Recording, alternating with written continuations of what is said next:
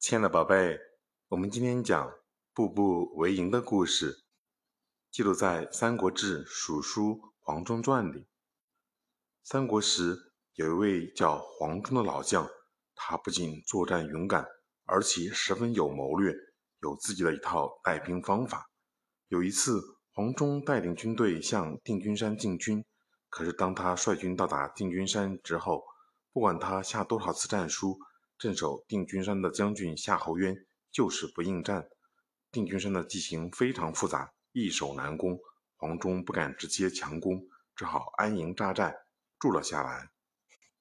夏侯渊是一名非常擅长长途作战的将领，此时被困在定军山，心中十分焦急。他左思右想，终于想出了一条计谋，准备出奇制胜。夏侯渊让自己的侄子夏侯尚去引诱黄忠，自己则率领主力部队趁机伏击。黄忠手下的将军陈氏一时大意上了当，结果被夏侯渊活捉了。黄忠被气得火冒三丈。此时他虽然心里非常焦急，但却没有冒进，而是把军队的所有财物都全部赏赐给全军将士。将士们受到鼓舞，一时间斗志昂扬。决心和敌军战斗到底。这时，黄忠才率领强军将士追击夏侯渊。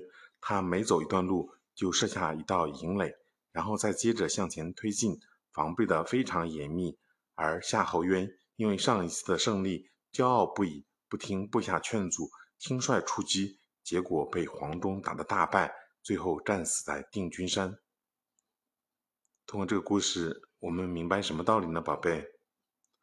步步为营呢，被人们用来比喻做事情小心谨慎。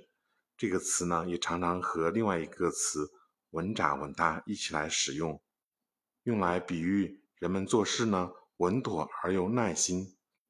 我们小朋友学习知识也是一样的，需要稳扎稳打，步步为营，千万不要急于求成哦。